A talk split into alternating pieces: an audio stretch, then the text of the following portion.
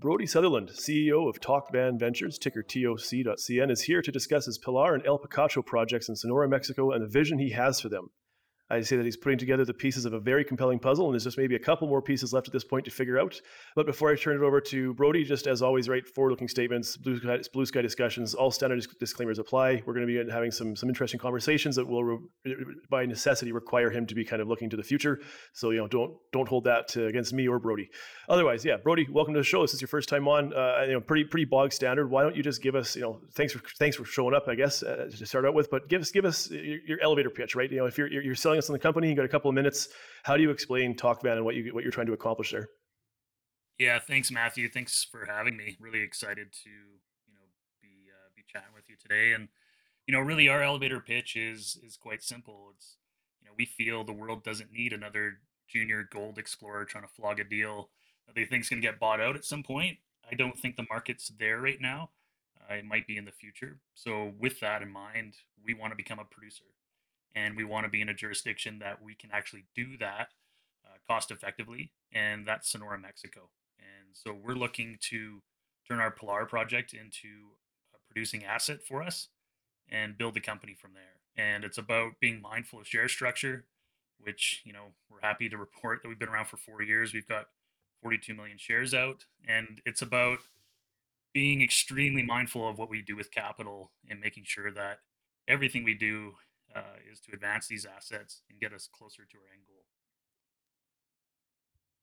Yeah, well, and I think you know I, I want to just chat about you. You're you're young gun like me, so I, you know, I like to kind of talk about uh, you know how you've come to be here. But uh, I mean, the tight float. I mean, I try to avoid too much slide deck kind of conversation. Conversation. People can do that themselves, but you know, uh, for these primers, it does make sense to t- chat about the basics a bit. So you say extremely tight float, 41 million shares. I mean, uh, let's just be you know for the for the historical record, any rollbacks that you're uh, you're hiding under the covers on us? No, none. We we went public 2019, 10 million shares out now we're sitting here at yeah around 42 million uh, through a tough market. So that tells you exactly where our focus is. It's you know it's about being extremely mindful of dilution for our, our current shareholders, and that's what we want to continue to do. And so, what's the overhang on that? Options and warrants and their pricing, and what do we what do we have? What do you have there? That's kind of yeah, what, what's left out there? Maybe. Yeah, so we've got got nine million warrants currently. Um, their average price is a dollar twenty two. Uh, so a lot of wiggle room between where we're trading today, um, you know, around 38, 40 cents. So, um, you know, there's not a lot of resistance that we'd see uh, from the warrants. Um, you know, they're all held by friendlies too. So, you know, we wouldn't expect that as we get up to those levels. The options, you know, primarily held by management, um, you know, key consultants that have been around the company for a long time. Uh, even those, they're, they're averaging, you know, I think around 60 or 70 cents. So, We've got a few at the lower levels, you know, some from early days around 15 cents that are expiring this year. Um, but you know, everything is priced fairly high in that. You know, we we did have a, a fantastic run when we first kind of rediscovered Pilar and had some you know excellent drill results there. Um, and so you know, a lot of our shareholders have been priced in at, at higher levels than today, and you know they've been patiently waiting for this market. Uh, to, to correct and see that sentiment return back to gold and silver, which, you know, we are very optimistic that it will. Starting to see maybe signs of life, right? I mean, I've, I've talked about this in other avenues that you know, you're starting to see damage, actual damage being done to, to some companies, right? And I think that that mm-hmm. starts to mark that the, the bottom might be if not if not in we're getting close. Yeah transitioning to you though right? So i mean yeah you just want to give a you know just not you know we don't have to get back to your kindergarten days but do you want to talk about you know your, your path to becoming ceo here? Yeah you know i'm a, a geologist by background. Uh, you know was fortunate to graduate from university during a boom time so it was a lot of work uh, and i was quickly kind of thrown into uh, the opportunity to work uh, internationally. So you know i spent early in my career working nearly 20 countries over a six year span. And that really kind of opened my eyes to what works for a project. What do you need? What are the key components? Uh, it also put me into you know different jurisdictions that are much more challenging than somewhere in Mexico. You know, I spent a lot of time in the Amazon, uh, spent a lot of time in remote Canada, Alaska, and you know, I, I, think that's given me a background of what it takes to advance these projects. And really, if you're looking to advance something uh, and get it all the way across the, the line, you need to be in a jurisdiction that has not only the infrastructure to do that, uh, but a mindset of being able to produce. And, uh, you know, we feel like that's Sonora. And, you know, the fact that it's got all the technical expertise that you need as well. So, you know, we've been, even though my background's in geology, um, you know, and I've been a founder of the company from the onset. You know, my role has slowly advanced to the CEO position, and you know, I think now it's about you know applying my skill set and building the team that we need in, in Mexico to to build out these assets. And again, that's one of the key components about Sonora is that you've got all these developed mines there. So you've got personnel that understand mining. Uh, you know, this is their backyard, and you know we can draw from you know that uh, that technical expertise and apply it. Uh, and so you know we're very proud of the fact that our entire technical team is built in Sonora. That's their home. You know our office is there, and that allows us to you know really take full advantage of, of not only the opportunities that we see there, but you know making sure that we've got our finger on the pulse each step of the way yeah, I mean, you, you touched on a couple of things that, that I, I, hope to get to as well, right? And I think that, like you say, where this location is, allow you know the, the hurdle to the, the, the barriers to entry, the barriers to economic viability are, are, remarkably low, right? And that's one of the reasons why I think this is a really compelling story for me. Just one last one, and you know, I think I'm always partial to to geo CEOs, geos that you know have to learn the marketing side of things versus you know marketing C marketing CEOs have to learn the the geological side of things just a, kind of a, a, question here, you know, just kind of for you to reflect on things. I mean, what have you had to learn on the fly, right? You, become a CEO, you know, you, like you say, you had some remarkable success. It's been a couple years. What, what have you had to learn, like I say, on the fly to, to kind of become a successful CEO of a junior aspirational producer, right? Yeah, I think, you know, there's, it's a dynamic industry. There's a lot uh, constantly going on. I think, you know, the, the big lessons that I've learned over the last, you know, couple years being in the CEO role is that, you know there's so many things that you can control and you know you need to be on top of those. There's also things that you can't and you know the, the general market sentiment is one of them. You know there's only so much you can do to, to push but you know i've i've felt like the big lesson for me has been you've got to you know if there's if there's an issue you've got to run at it and uh, and deal with it right away. And you know that's been kind of our mindset is that you know we know what we want to do we know what we want to build you know if there's any issues that come up along the way we need to you know basically attack it get on it right away and uh, and use our collective expertise to to find a solution for it. So you know that's been one of the key pieces. Obviously the market is is another side of it and you know it's about just aligning with the right people that understand our vision what we want to accomplish and you know on that side you need a bit of patience as well. You need to understand you got to build relationships and you know that's what we're looking to do is, is continue to build those relationships and grow from there. And you know the one thing i want to be very clear as ceo is you know, my phone is always on. You know we've got current shareholders maybe other shareholders there that are, are thinking about you know investing in our company. Uh, call me. You know my numbers on all our news releases. Uh, pick up the phone. Let's have a chat. And you know i'm happy to explain exa- exactly where we are where we're headed you know what our vision is um, but I think that's the key thing is that we need communication, and we want to be have that open dialogue for everyone. So anyway, we because my numbers on the news release, it means I get a, a lot of calls from groups that I might not want to talk to. So uh, just leave a message, and I'll I'll get back to you as quick as I can. yeah, and I, I, mean, I can attest to that. Very yeah, responsive. Uh, I find it so interesting. This is I, I, say this a lot, right? But it, it, as much as this is an industry of people, right, and that ability to to develop those relationships and, and trust is, is, massive, right? And so having a responsive CEO. I mean, I was emailing you Sunday afternoon yesterday, look for this email right for this interview, and you got back to me right away, right? So I mean, yeah, that's, that's like I say, kind of a testament to that commitment. I, I, I buy into it. I, I, totally agree with you. I, I so I've crafted here, and this is where I'm going to put Brodie on the spot here. I've crafted a little PowerPoint, and, and he's going to be my my my clicker, even though I made it. He's going to be in charge of it here. But uh, we're gonna uh, we what I've got here, we're going to focus. I thought we would just touch on. You've got two projects, right? Uh, uh, the focus for today is going to be on Pilar, and I think that's natural for people that do know the story. That's natural, and for people that don't, maybe that make, that'll make sense in 20 minutes or whatever, right? But I think we should just touch on El Picacho a little bit, right? I mean, just why don't you, if you want to just kind of start clicking through there, Brodie? Like, do you just want to work on uh, what has been done on it? Uh, you know, what is your plans for it in 2024? Like I say, it's it looks intriguing. It looks like it has a lot of meat on the bone for exploration, but you know, I think just make it's fair to say it's on the back burner a bit for you guys a little bit. But yeah, you just want to kind of run like you know, like I say, kind of the, the quick and dirty version of, of, of El Picacho for us here.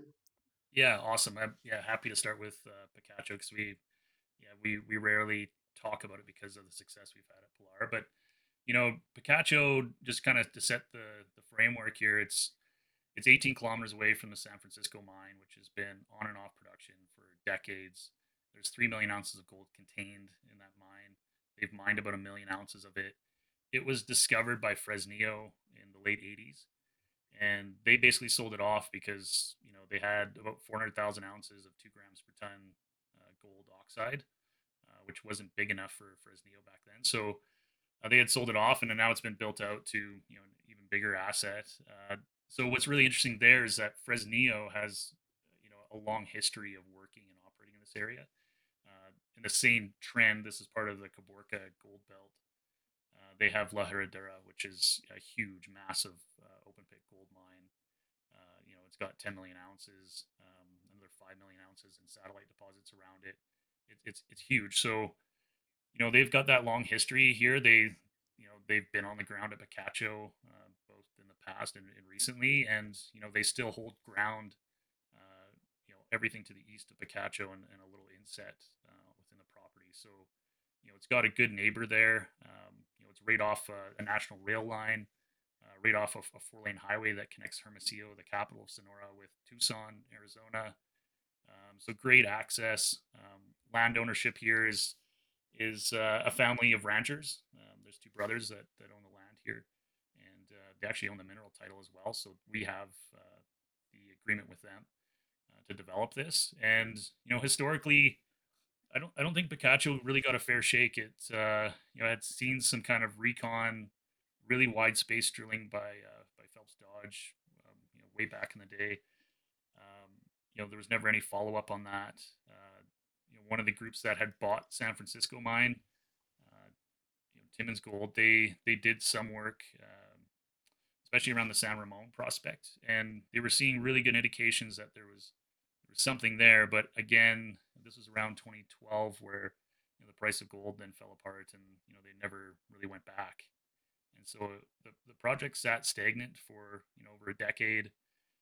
And you know we came across it and saw the opportunity. It's it's got you know six kilometers of prospective trend uh, defined by artisanal mine workings which are you know underground shafts underground drives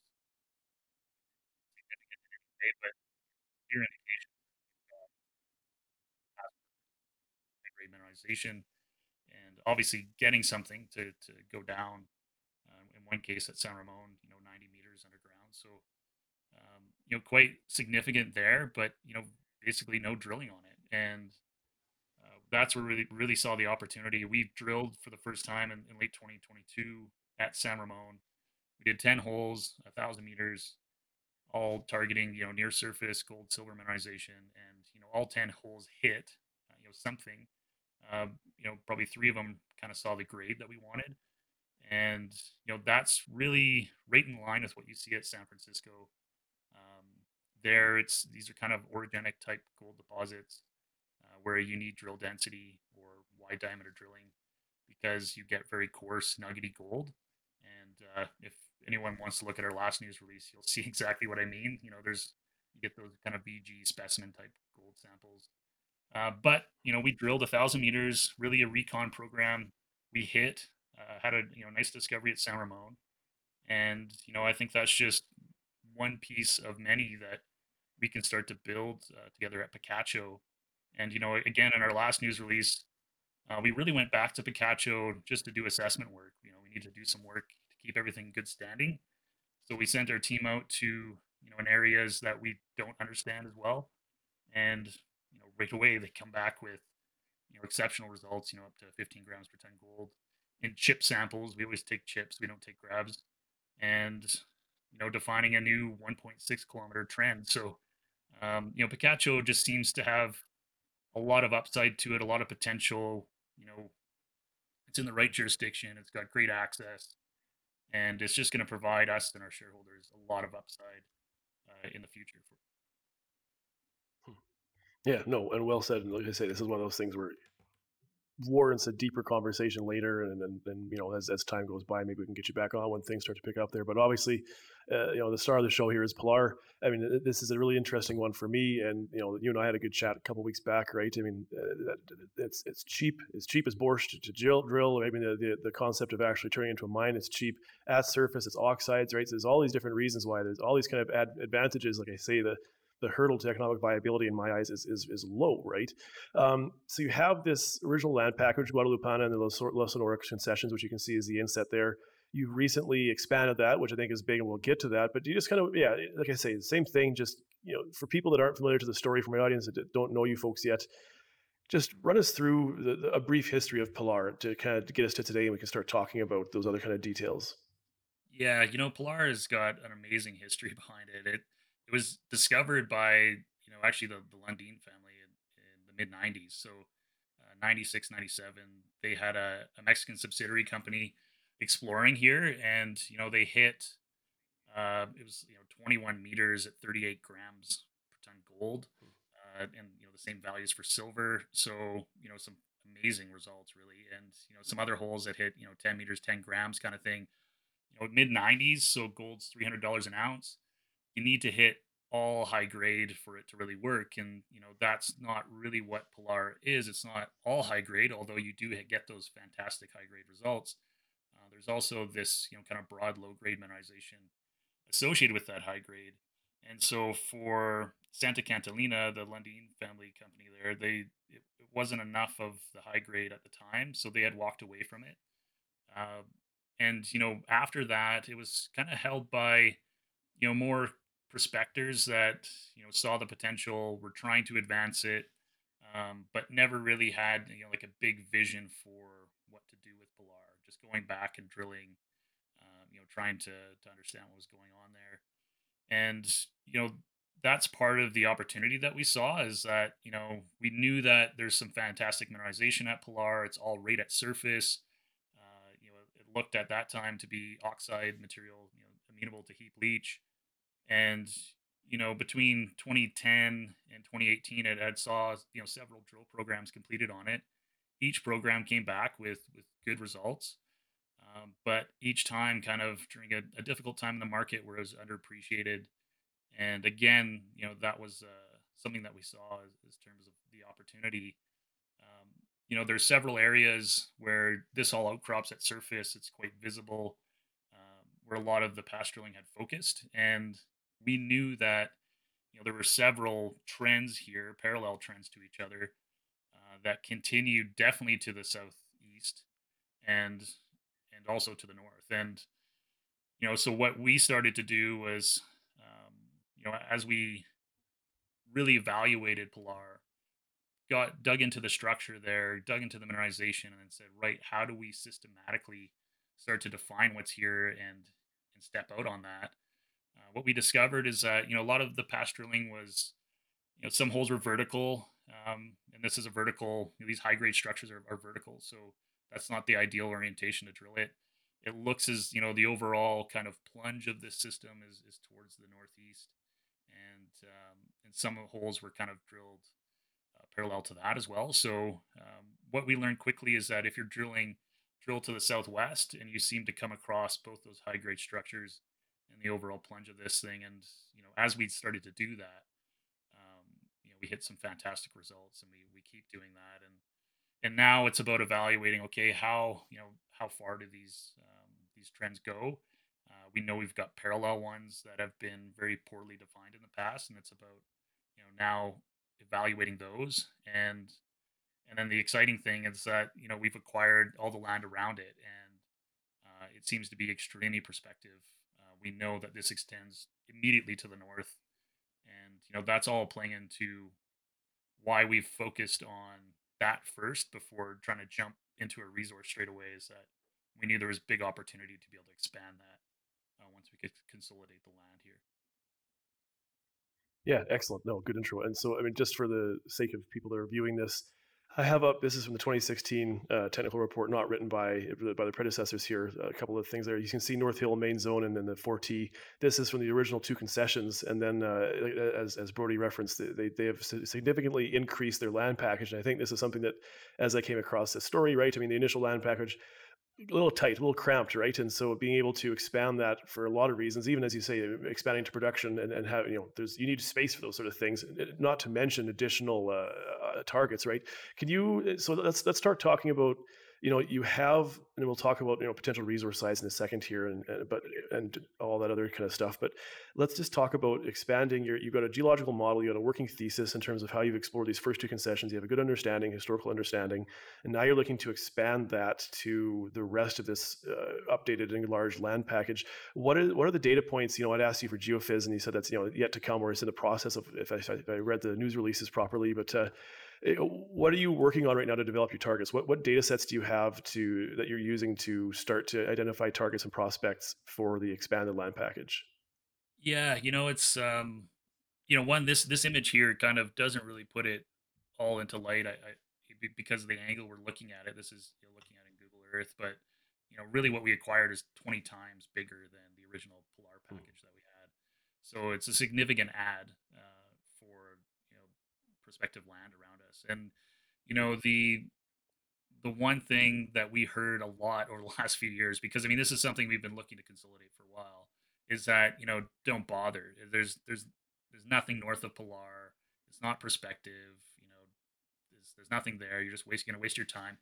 Um, yeah, we don't believe that at all. You know, we have a model in mind for Pilar that again we have these these high grade structures, very very structurally controlled. Um, a lot of different uh, phases of brecciation, uh, which is fantastic when you're looking at a mineralized system. You, you want those kind of multi-phase systems. Um, and we know that there's parallel trends to it. And as we step to the northeast, we are finding more and more of those trends and starting to define them. And when we looked at that as the overall geological model, we know that you know this package of rocks, this is all hosted within uh, volcanic andesites, and they continue you know all the way to the east, you know to the extent of the new boundary, and as those continue, wherever you get one of those fault structures, um, you potentially have you know similar mineralization. And we could see in satellite imagery that you know there was some kind of indications that those could exist.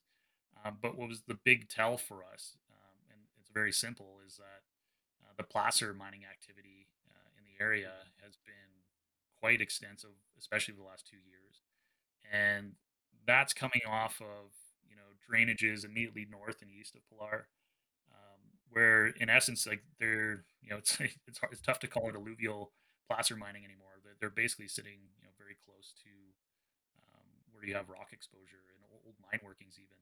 And what we can see there is telling us that yes, there are other structures uh, like we see at Pilar that are obviously mineralized, obviously because they wouldn't be there, um, you know, mining gold out of the, the creek valleys if there wasn't.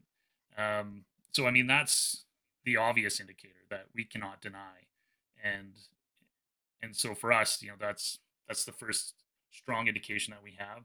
What's great about you know the work that these placer miners have been doing over the last two years is that they've completely opened up areas uh, for us for exploration, and you know basically built in roads, you know, three kilometers up um, some of these areas that we previously didn't have any access to and as they've built those roads, they've made new road cuts through outcrop. And, you know, that's given us excellent exposure to, you know, these other new potential systems associated with Pilar. And, you know, one example, I was there a few weeks ago.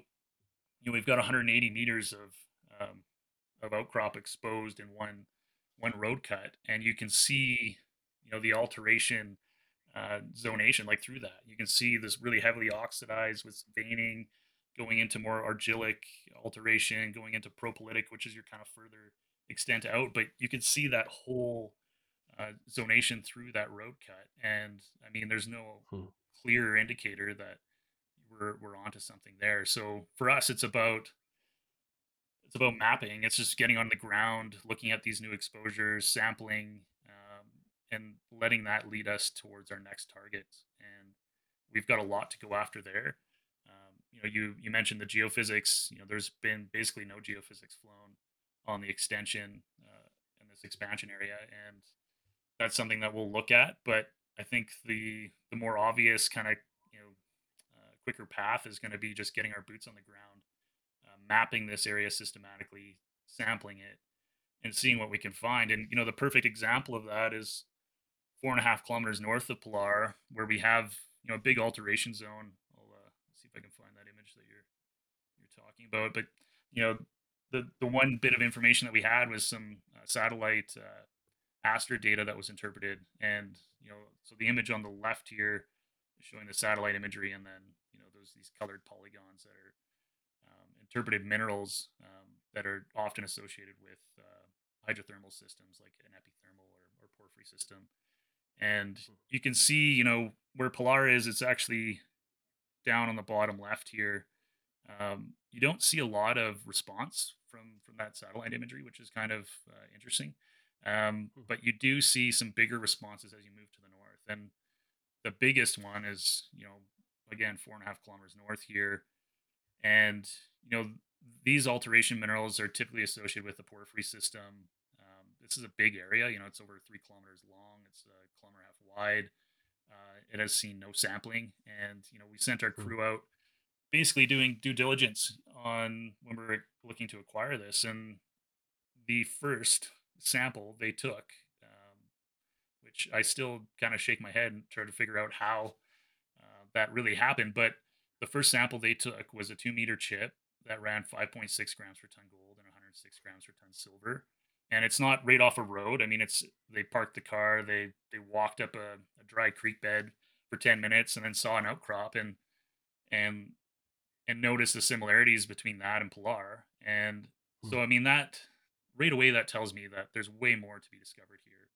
And the fact that we've got such a big area to go after that has seen no sampling uh, you know, leads me to believe that we're going to find more and more. And so, you know, there's there's a lot that we can do with this. Um, you know, obviously the mapping, the looking, getting into the geology is the, the first thing. Uh, focusing where the placer miners are uh, is, is quite obvious, and then you know beyond that, it's yeah adding the other layers of geophysics, uh, the geochemistry, and and using that to vector in towards our next targets. But um, there's really no shortage to go. And and you know to circle back to where I started, uh, like I say, the, the, the puzzle pieces are kind of coming together here, right? That you you it's not a wing and a prayer. I mean, it's early days and it's early exploration, but that's the name of the game, right? And you, this is not you know you're not picking up the scraps of 50 years of you know 50,000 meters of drilling and pretending you can start to build a, a, a, You will be the first person to make this into an economic deposit after 50 years of attempts. This is this is fresh new land and fresh new ground, and like I say, you have that working geological model. I mean, like I say, this this story resonates with me. You, you mentioned the placer miners a couple of times, and I think this is worthy of a conversation. And, uh, and I think you you were you had some cool photos there. If you if you want to try to cycle through and find them there, Brodie, I think I'm jumping around in my order a bit, but. Uh, uh, yeah, no, there, right? A couple of there. But uh, do you want to just discuss? Uh, obviously, it's potentially double-edged sword in terms of uh, relationships with them. I mean, these you know these guys they'll treat it like it's their backyard potentially, and, and then sort of you know, can be contentious, right? Do you just want to discuss? I mean, what is your relationship with them? Is there a formal dialogue ongoing? Uh, I'll just start there. I got other questions there. I won't. I won't bombard, bombard you with five different questions. What What is your kind of current relationship with these guys? Yeah, I mean, it's it's fantastic, really, and you know, uh, you mentioned they think it's their backyard. It is their backyard. I mean, the, the workers out here that are operating the you know the excavators and the dump trucks and and, and washing the gold, they run it over sluice box. You know, it's they they're all from the local community, uh, Suaqui mm-hmm. Grande, which is you know really you know ten miles away from the, our project, and you know so this is their backyard, and you know we're my mindset is is quite clear with them. It's you know they're doing something that at times is, is obviously it's economic for them. Uh, but anyone that's watched uh, you know Discovery Channel, Gold Rush knows um, knows the challenges those guys go through because it's so difficult to quantify uh, placer gold. It's just constantly changing. They need to do a lot of work to try to figure out what's there. Um, they're they're in it. They're making money. They're out of it. They're not making money. Um, but the key thing is having a dialogue with them to understand, you know, what are they looking at? What are they going after? and and being able to work with them on that. And and again, you know, they've basically opened up um, not only you know this area, but but several others uh, through the work that they've done. And you know, it's about us having that strong relationship with them, that dialogue, so that we can then take it to the next step and and start to drill evaluate these and build out resources from the sources of these placer environments. So, you know, again, the the best example right now is just immediately north of Pilar uh, where they've gone over three kilometers up this drainage. And I mean, it, this it's not coming from Pilar. All, this stuff, it's coming from something else. And I think it's likely it's coming from multiple sources as you move along that drainage. And you know, this is the clear indicator for us. And now they've gotten to a point. You know, that last photo where the excavator was sitting there, they've gotten to a point where they've gone fairly high up into the hills, where you know, again, that alluvial you know material is is getting thinner and thinner and they're actually right adjacent to old mine workings, you know, old underground mine workings um, that were chasing high grade. So we know they're they're right on top of stuff in, in certain instances, and and what's great for us is that they've as they're moving with that excavator, they screen everything because they're washing it over a sluice box. Uh, they can only really deal with the fine material uh, to be able to recover gold there, and so everything that's left behind are all the you know the bigger rock fragments and we can basically go over that and start to map it. And you know, the last time I was down there, hmm. you know, we'd walk along where they had you know basically screen material already, and you can see you know coarse fragments of breccia, the same type of breccia we see at Pilar. You know, coarse you know vein material, stockworks. Uh, you know, really oxidized material that's been altered. It's you know you can see all the indications that yeah they're on to something that looks very similar to Pilar, but it's just never been evaluated, and you know that's they've given us full access to the area now, and uh, we can get in there. So, you know, it's always a, a, balance. You know, we don't, we're not there to ruffle the feathers with the locals. We're, but we're there, definitely there to work with them. And, you know, I think it's this is really part of the significance of where we're at with Pilar is that historically, you know, there was placer development out here for decades, um, but only recently, in the last you know two three years, have they started to really advance up these valleys And that's really opening our eyes to what that potential can be. And uh, yeah, means we can move very quickly to start targeting these. No, interesting. It's such a yeah, it's a it's a unique thing dealing with these guys that, that yeah, it's uh, they've been doing it for such a long time, and that the relationship is so key. Because yeah, you can understand why they would be concerned, maybe that you're going to you know eat their lunch, so to speak, right? Um, let's just try. Let's switch, switch gears here, though. Uh, I mean, part of the big part of the story is just so how cheap it is, right? And so, do you just want to give us your, your headline number? I mean, your cost per meter to drill. This is something that is a huge advantage for you, right? Yeah, we're looking at 130 uh, US dollars that's RC. If we want to drill core, you know, add another forty dollars to that. So it's hmm. extremely cost effective to drill here. Um, again, you know, we're in Sonora. There's probably a dozen drill operators, you know, uh, companies, service companies in Hermosillo, two hour drive away from the project. Uh, so there's a lot to draw from. But you know, we've been lucky to to work with some of the top groups there, and you know, they've got fantastic rates to uh, be able to drill. And you know, talking about that number, that's all in. That's you know, that's fire assay, that's ICP, that's our geologist, that's you know all the time, the equipment it takes. Uh, that's all in. So um, it's tough to be in a jurisdiction that you can get any cheaper than that to drill, hmm. and is, is a huge advantage for us. And you know, it's not just that; it's it's all the other components that are tied to that. And uh, you know, I know you're talking to another company later this week that really touts low cost and quick turnaround. And you know, this is again the advantage of being in Sonora is that uh, we have an ALS prep lab in Hermosillo, two-hour drive from the project, um, that has a fantastic turnaround. You know, often we see less than three-week turnaround for both fire assay and ICP, and you know that gives us a huge advantage. We get that data back quicker. We can make uh, better decisions and and follow up on things faster. So you know, again, it's just Sonora's got so many of these pieces um, that you look for in a, a key jurisdiction, and um, that's really why we want to focus there.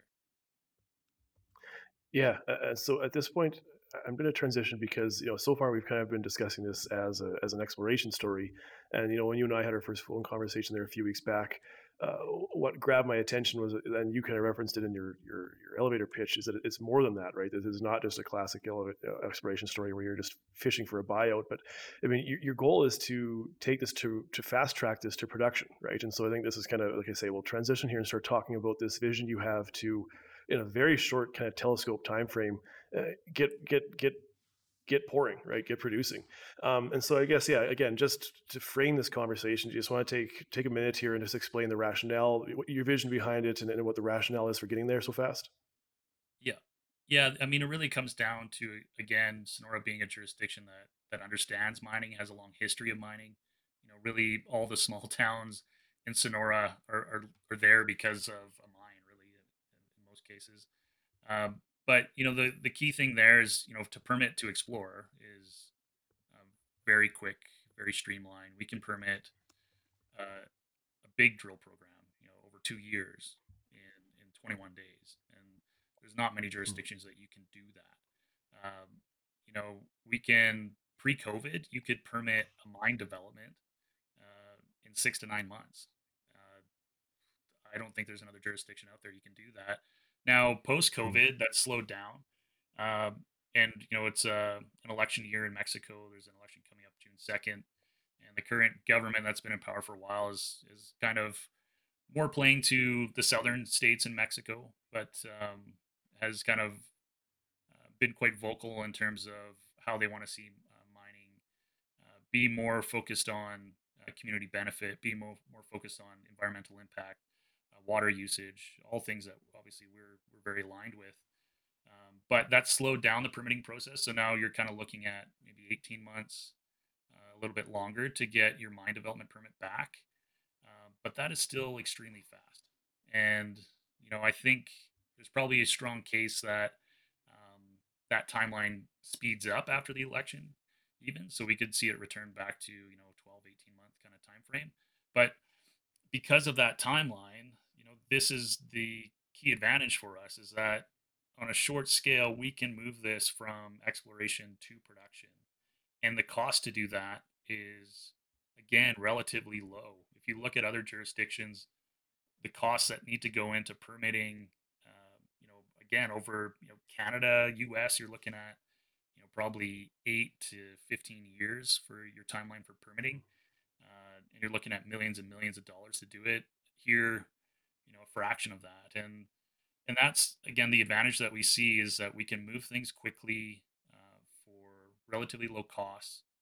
And and that's what we want to do. And we're not the first movers in that. You know there's other companies that have come before us that have done just that uh, that have built operating mines in sonora for you know less than 15 million dollars. And that's you know we're really where we want to be. We you know 18 months from now we're going through basically all, all the steps for permitting uh, to submit our application this year. And then, you know, you're looking at 18 months out from that, uh, potentially having your permit back and being ready to build. And, you know, our kind of overarching concept and vision is that if we can be at pre-construction and still only have, you know, 60 to 70 million shares out, uh, yeah, I mean, really, it's, it's hmm. going to be a huge win for our shareholders because a lot of companies that get to pre-construction know they've already diluted themselves out to 300 million shares mm-hmm. or more. And um, you know that's the key advantage that we see here is that we can build this quickly move it to production and then use that production to fuel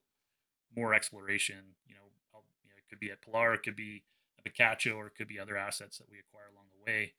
Uh, but this you know this permitting and regulation that exists in, in sonora allows us to break free from just being an explorer and we can move to being a producer. And I think that's what the market needs right now. It needs more companies that are going, right, let's build something where we can actually create that value for our shareholders instead of, you know, really just just hoping that you build something big enough and, and attractive enough and shiny enough that someone else is going to take you out. And I don't think the majors are quite there yet in terms of having that appetite. So this, this is our, our kind of bigger vision and why we think it can happen. Yeah, uh, again, you've touched on a couple of things that I, I want to follow up on, but I think that again that you articulate well uh, this idea that you have. I mean, you're you're in the right jurisdiction with the right project to be able to move aggressively And uh, this the market right now it does reward success. It takes a, a, remarkable degree of success. But I mean, you know, you're trading at a 15 million dollar market cap, and you know, I'm going to ask you in a second. You're not quite yet, but you know, the the the numbers can get kind of silly here in terms of your valuation if you can achieve that. And you talk about you know good projects. You know, you, you can pick the right project and it becomes a mine, and you think it should be a success. But if, if the if the value has just been blown out the back door from you know a tripling or quadrupling to of, of, of the of the uh, of the float there's no value left for the retail investor, right? So uh, your vision, I, yeah, like I say, it resonates with me. But I, I, wanted to discuss because there are permitting concerns, and you touched on this, right? I mean, Obrador and AMLO a couple years back there, they kind of said, you know, unofficial pause in open pit mining permits.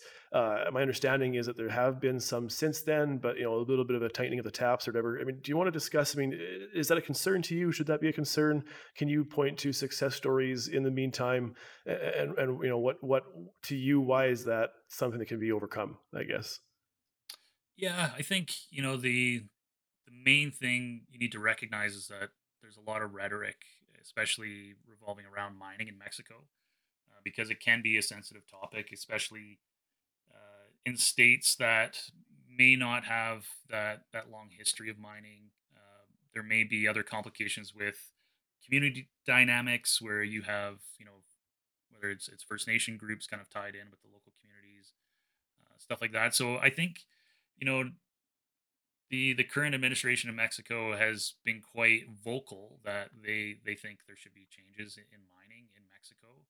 Uh, they've made certain moves, but the clear indication to us is that uh, that's more focused on certain jurisdictions that that exclude Sonora for the most part, and and the other thing is that it's a lot of it is that kind of rhetoric that's built around you know a narrative where they're trying to get to their voter base, and you know I, I look at you know, in some of the more southern states, like Torex Gold is, is a fantastic story. I think they've done extremely well with their ESG and, and working with all the stakeholders there. And I think that shows you what the potential can be uh, in Mexico. But, you know, getting closer to, to home for us in Sonora, you know, Minera Alamos and their Santana mine, uh, they put into production over the last year and a half. And uh, that's an open pit. That's 50 kilometers away from us. That's it's a very, I think, very similar size and scale uh, and upward potential uh, that we see at Pilar. And you know, for us, that's that's the clear indicator that um, look, this thing just got permitted. Um, we see a lot of similarities. I think also a lot of advantages with with where we're at and the location of our project. And you know that gives us you know peace of mind that you know we can get there uh, with with these assets in Sonora you know, I do expect um, there to be continued uh, rhetoric leading up to the election, uh, and you know, we'll see what the outcomes are from that. But you know, the the clear indicators to us from the government has been they want to see the communities benefit. They want to see you know mindful use of water. We are in a, a semi-arid desert here, so of course we need to be um, extremely mindful of that. And they want to make sure that you know it's groups that have the right mindset in terms of development and you know this goes back to really our core belief in that you know we're here to develop these projects but to build them locally with locals and you know we've got an excellent relationship with the local community. Uh, a lot of our workers have lived there um, in Suaqui Grande. We've been very fortunate to hire you know I think the first geologist to come out of that that small village Hmm. You know, one of our workers is actually uh, now going to university to become a geologist. So you know we've we sucked another cool. one into uh, the industry, and you know, but it's you know that it's because we're there to to work with them and build with them, and and you know, again, like Sonora, it's it's built for mining. It's got like seventy operating mines uh, currently there. Hmm. You know, small scale, big scale, but you know, I don't think there's seventy operating mines in Canada. Like there's this is a place that understands mining. It's got a long history of it. I think if you're doing the right things eh, and have the right approach there, that there there should be really nothing that holds you back. And you know, I think environmentally, Pilar is in a great spot. It's it's close to a local community, but far enough away that any water you know draw isn't going to impact them. Um, you know, we're talking semi-arid desert, uh, very low environmental impact a lot of things that we can do to secure that and, and maintain it. And you know, we feel that it's kind of in that sweet spot of of location, uh, but also having great access to infrastructure. So you know, we're very very mindful of all that. Uh, but again, if I were to pick a jurisdiction, I'd you know I'd, I'd pick Sonora any day over pretty much anything. So. Hmm. Hmm. Uh, yeah, and like you said, that was part of your due diligence process when you selected these projects. So uh, we're going to bounce off Minera Alamos here a couple times in the next few questions here because I think it, it's an important analog, right? And I guess I'm kind of kind of answering the question I'm going to ask you right now. But uh, you know, people dig into this, right? They listen to this or they know the story and, and they start doing their research uh, and they say, "Well, you know, uh, fast track to production, reasonable expectations to get there."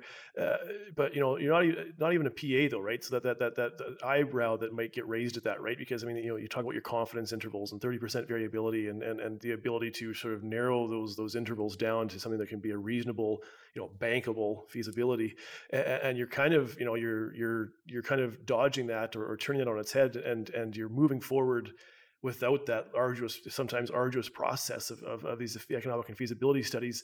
And, and, so, I mean, what are your rebuttals? And like I say, I kind of, I kind of called my shot here a little bit in terms of that, but you have analogs to help. But what is your rebuttal to concerns when it comes to that kind of conversation? Yeah, you know, I think the first thing is companies often they they jump down that track because they feel they need to uh, to attract investment or, or what have you. And I I think often that that can happen prematurely, and you know, it's something that we've been mindful from from the start because you know we we talked about this early on in this conversation is that you know Pilar wasn't a huge area to start with, and we wanted to be able to the area around it to expand on that potential. And we didn't want to jump into a resource there until we had you know that available to us. So that that's part of you know really what we're trying to build is you know, being mindful of of the back end size potential that we we want to align with and and so that's the first thing. The the second is that you know to go down this path of permitting for a mine development, you don't need a resource. And yeah, look at Minera Alamos. Uh, they just put out a resource on Santana, know, basically like two and a half, three years after they they submitted that application for mining. So, um, you know, I think that's that's key as well. Is that we know the permit's going to take time, so let's get it going so that we can move down that path. But in the meantime, build out what we have. And so our mindset has been let's make sure we've got something significant at Pilar. We've done that with the drilling we've done you know, on the property. We've drilled 8,000 meters on Pilar so far. Historically, there was around 15,000 meters. So, you know, we've got 23,000 meters of drilling there uh, to draw from and, and, start building towards a resource. Um, and I think what we've been able to do has added to that significantly. And so internally, you know, we know what we have. We, are obviously we're confident in that. Otherwise, we wouldn't be starting to pursue the, this permitting aspect. Um, but again, then it's about now we've got the expansion area let's build that out bigger and bigger. And the best time to do it is while we're waiting for the permit.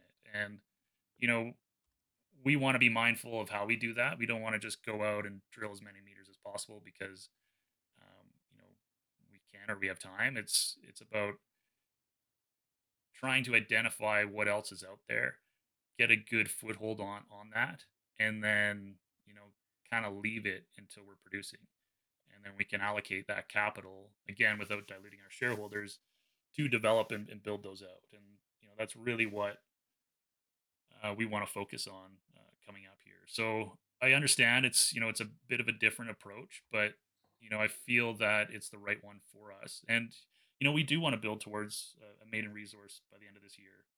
Uh, and you know after that we will look at whether we need to go down a PEA route uh, to get the financing we need for a, a mine build but those are all things we'll evaluate as we need to uh, instead of you know just getting caught into that same trap of trying to get out a resource as quick as possible um, hmm. and setting i think of the bar too low for what our upside potential is mm-hmm. and that happens right that too early and people don't understand the potential if you come out too early.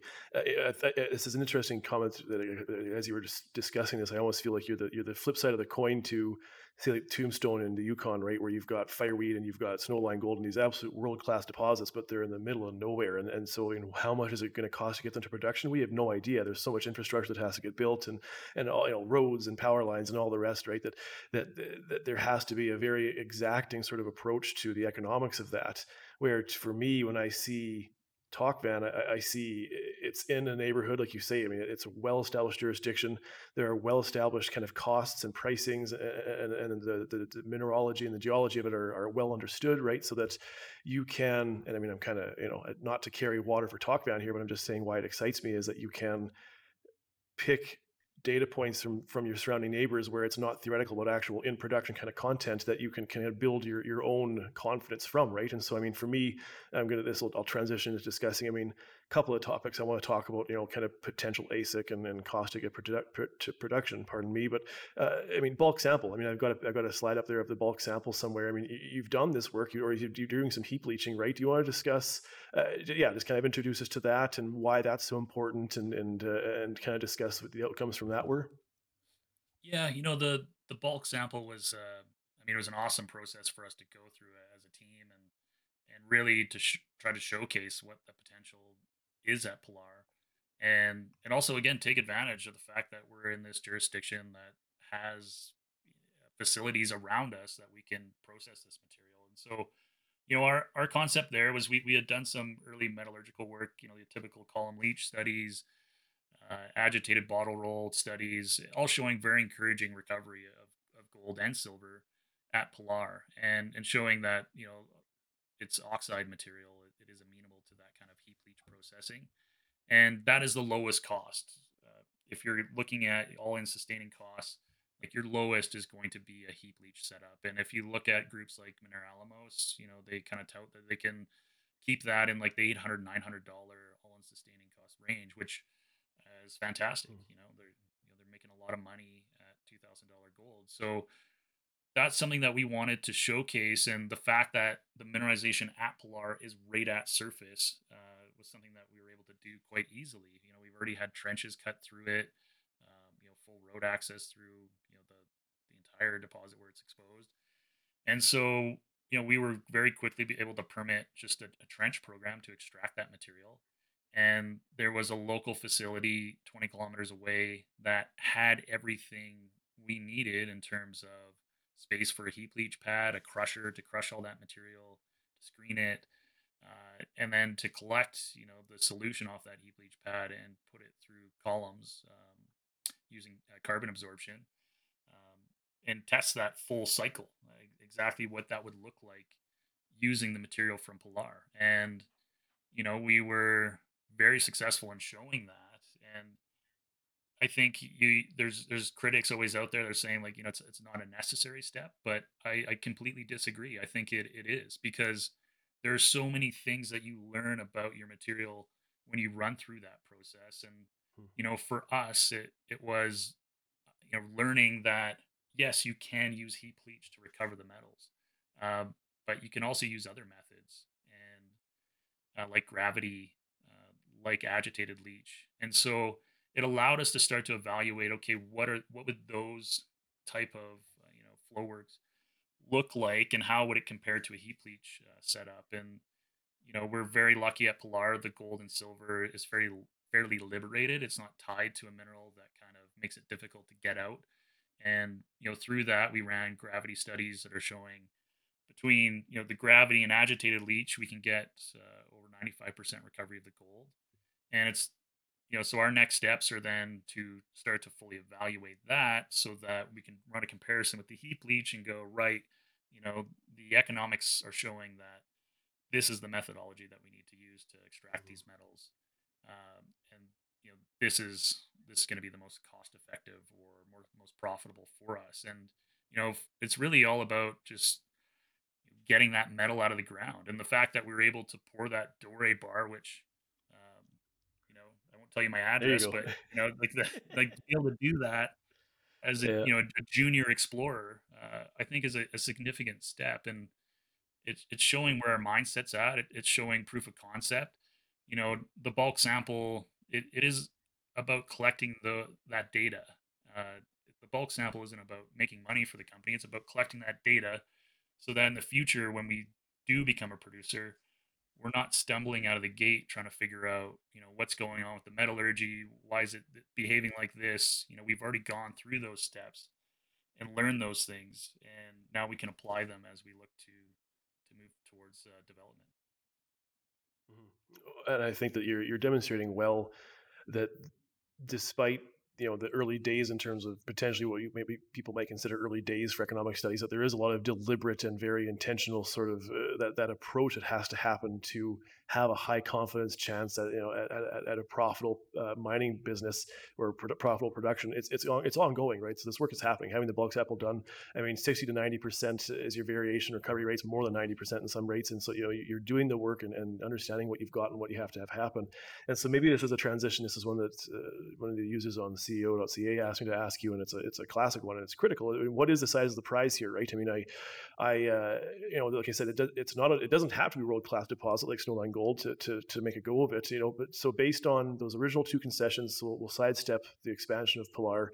I mean, what is the size of the prize here? What, what you know, the total ounces you think you're going to get total, and then you know, annual tonnage if we're going to start talking about this being a mine within two or three years as well. And again, yeah. sorry to interrupt you, Brodie, but just you know, of course, this is again classic forward-looking statement here, right? This is all very speculative yeah. in nature, and so let's not let's not uh, hang him by his ankles here for if we're off a bit here. Yeah, for sure. I mean, that's the thing, right? Is that you know we're we're looking at the blue sky potential at Pilar, and and you know obviously we have a lot of confidence with what we've drilled so far, and we've got a lot of confidence in the future targets that we'll go after, you know, within those original two concessions. Uh, but we feel that you know the upward potential of original Pilar, the small one, was you know, around 700,000 ounces of gold. And, know, we think that we can build towards that, but that's not actually what our original goal is going to be. It's going to be if we can show, you know, 400,000 ounces uh, or closer to half a million ounces potentially of recoverable metal there. Um, that's going to be a perfect sweet spot for us because our, our vision initially is to build it out you know, be able to produce 50,000 ounces of recovered uh, metal annually. And if we can do that as a start, that's, I mean, we can build it from there. And, and, comfortably then have, you know, eight to 10 years of mine life um, early on. And then look to expand on all of that uh, with the expansion property at Pilar, um, with other acquisitions with Picacho, um, and just keep building from there. But you know, I think that's a nice sweet spot in terms of trying to um, trying to be somewhat aggressive, but also you know not trying to go yeah we're going to hunt for two hundred thousand ounces a year kind of thing. It's we don't need that. We just need to slowly build it from here and and look to grow, and that's what we want to focus on. Uh, I think with the expansion, you know, our the upside potential is we are looking at multi-million ounces there. Same with Picacho. Um, but again, let's just build out what we need as the starting point, and then you know grow naturally from there. Mm. And you know, starting to get into the, the dollars and cents that all this leads to that, and that's what ultimately matters. But you know, you've got the analog of Minera Alamos. He said eight, nine hundred bucks for their AISC. Let's round up to a thousand. And people, you know, it's this. This is pretty simple, simple math. You're just going to be adding some zeros, right? Thousand dollars AISC, two thousand dollar gold, fifty thousand ounces a year, eight to ten year mine life. I mean, you know, this is why. I mean, this catches my eye, right? This, this is a story of will you execute? Can you execute? Uh, but I mean, the the the, the prize here is significant. Uh, for like I say, you guys are trading I didn't, I haven't checked yet today, but I mean, yeah, give or take a couple million bucks, a $15 million market cap, if I'm not mistaken. And you can see why, in terms of selecting companies that provide you that risk to reward kind of uh, the, the, the, asymmetrical opportunities, this one stands out to me, right? And so maybe having said all that, right? I mean, cost to get to production then, right? So I mean, you've got uh, what looks to be a pro- very profitable, you know, decently high degree confidence plan and a vision to get there how much is it going to cost to get you there? What's the, what's the cost to get to production? Initial capex. Yeah, I mean, there that's where it gets really interesting. Is um, you're exactly right. Like we're we kind of coming at it from a the opposite end of the spectrum of a Snowline Gold or something where they're just looking to build out as many millions of ounces as they can because they need it. Uh, they need to show that to prove that you know you can produce off this thing. So, you know, for us, um, you know, again, we've got Minera Alamos there. Uh, they've probably done it the cheapest that any group has ever done it, I, I think. And you know, they they tout that it cost them 10 million uh, Canadian to build their mine at Santana, which I mean is incredibly low. Uh, if you look at mm. other PEAs in our jurisdiction, you know you're looking at somewhere between 15 to 20 million to build out a mine. Uh, that's still like, incredibly low. I mean, look at other jurisdictions, Idaho, you know, Ontario. You're you're always looking at probably you know 200, 300 million for your initial uh, capex to get going. And uh, I think again, that's the advantage that we have here is that uh, for such a low initial spend, you can get producing, uh, start making money, and, and grow it from there. So that's kind of our advantage that we're looking at. It's also like from here to get to that pre-construction isn't going to take a lot of capital either in a relative sense. Uh, to be able to build that out. Yeah, and, and so there you go again, right? That another puzzle piece sort of clicks into place here that it's not hundreds of millions of dollars. Which I mean, doesn't matter how good of a project you have or how compelling it is. If you it, it, for you know for a fifteen million dollar market cap company, you just can't find two hundred million dollars without absolutely just blowing out and, and, and reducing any chance at, at, a meaningful return for people, right? And so yeah, you know, you, you discuss these things that again that I find why Tocvan catches my eye I guess maybe the the natural question I have for you though is, I mean, what is your, I mean, what are your plans? And this is going to be very theoretical and hypothetical, and there's going to be conversations and, and things that you know you can't tell us because they're material, but nevertheless, it's still, you know, you're it's still the, the value of your company. You know, the entire market cap of your company currently is what you need to to raise to get there. Is this a, you know, are you looking at a JV? Are you looking at potentially? I mean, how, do you think you're going to be able to convince a bank to to loan you the money without bankable feasibility? I mean, what, what are your options there? Do you think step moving forward? Yeah, you know, I think um, we want to be again mindful of, of, dilution to the shareholders. Um, really, you know, there's been recent examples that show a PEA is plenty to get the financing you need to build.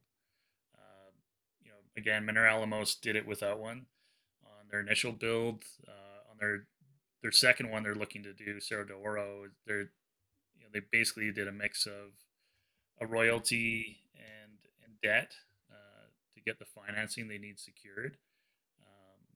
And you know I I can kind of foresee something similar to that, uh, doing a, a debt deal where we can pay that back quickly uh, to get online and moving uh, that would not dilute our shareholders. I think that's probably something we can take advantage of.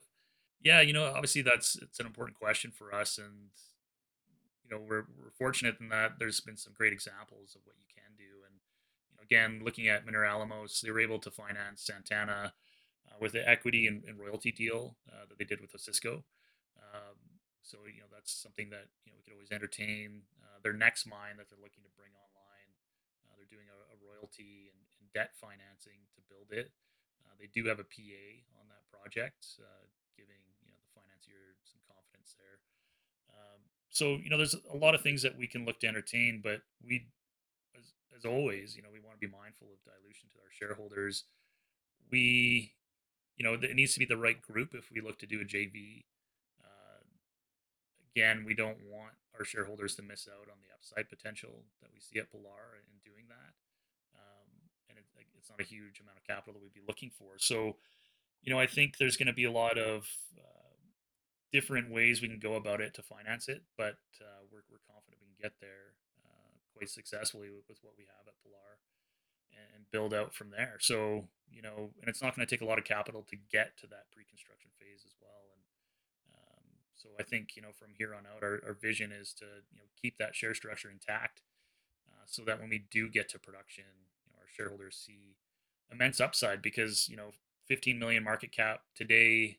Uh, if you look like a, at a group like Minera Alamos, you know they're you know, 150 million plus, and you know they've got some management that I'm sure they get a bit of a premium from them, but ultimately the difference is that they made that step towards production, and so if our shareholders can see a significant upside uh, just by doing that, you know that's that's a key thing that we want to achieve. But uh, just option agreements, right? So you're kind of in the process of securing 100% ownership. And like I say, I've, I've, got the numbers, but can you just run through? I mean, how much is left outstanding? And maybe this is going to be uh, challenging you for your mental math, but you know, you're, you're in the process of, but not yet there. What's uh, what's left on the bone for you know 2024 and beyond to get to 100% ownership of all these of these of these three separate, if we include Pilar twice, their projects or properties?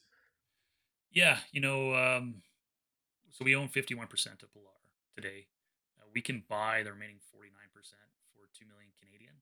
Uh, and we intend to do that, you know, relatively quickly here. Uh, you know, it makes all the sense in the world. It's, you know, 2 million Canadian for half an asset that we feel is going to provide tremendous growth for us. Uh, it's a very simple uh, decision to make.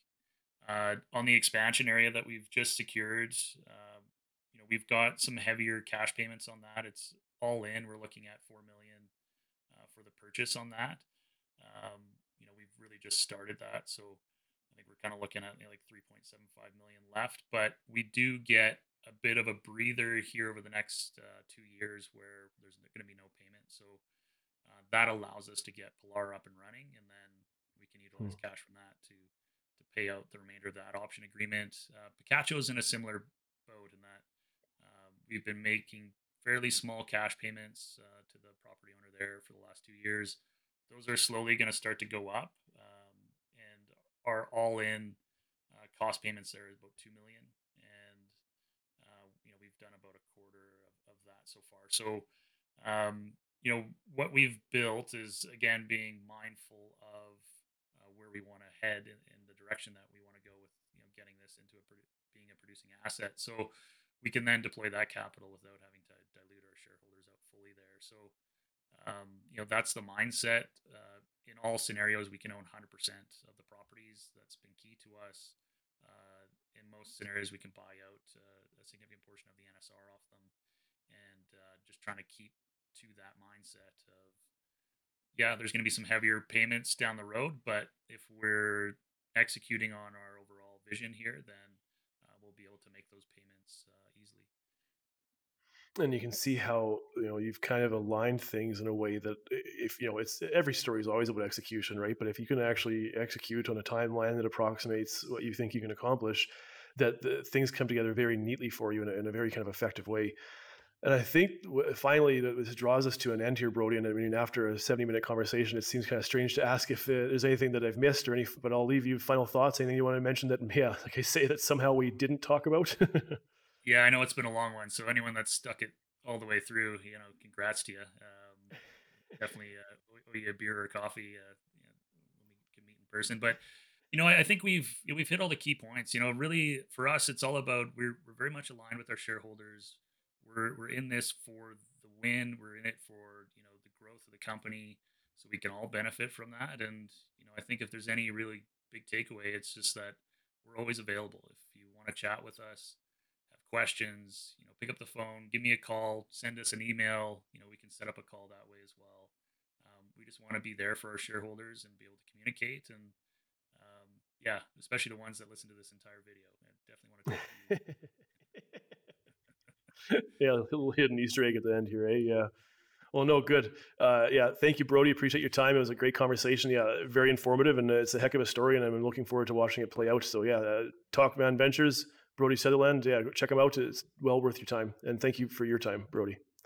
Thank you, Matthew.